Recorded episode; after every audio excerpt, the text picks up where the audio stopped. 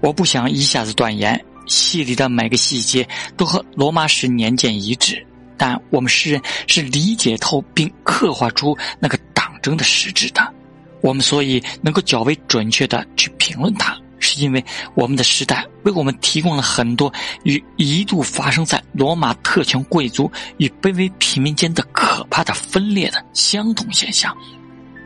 人们常以为莎士比亚是一个生活在伦敦的现代诗人，他在罗马的面具下描写今天的托利党和激进党，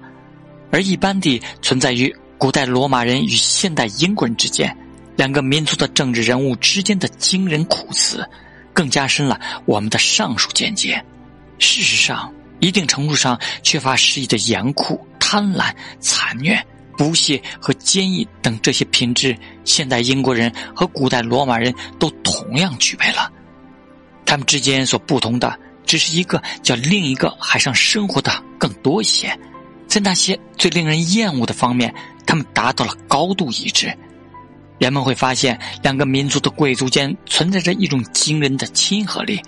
英国贵族和过去罗马贵族一样，富于爱国思想，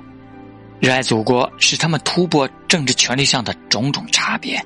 和平民结成最亲密的同盟。而这个同舟共济的同盟，是英国贵族和民主主义者如罗马过去一度那样，组成一个完整合度的民族。在其他那些贵族只知为君主之命侍从而不与底层结合，甚至只考虑本阶层局部利益的民族里，情况便大不相同。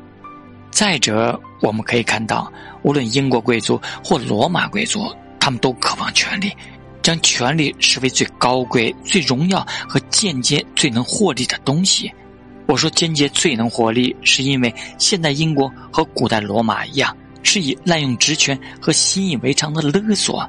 从而间接地酬答最高国家官吏的。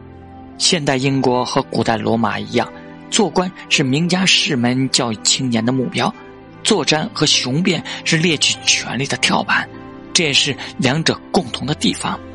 不论英国或罗马，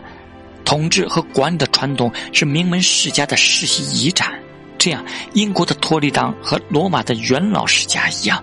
几乎是长期不可少的大权在握的。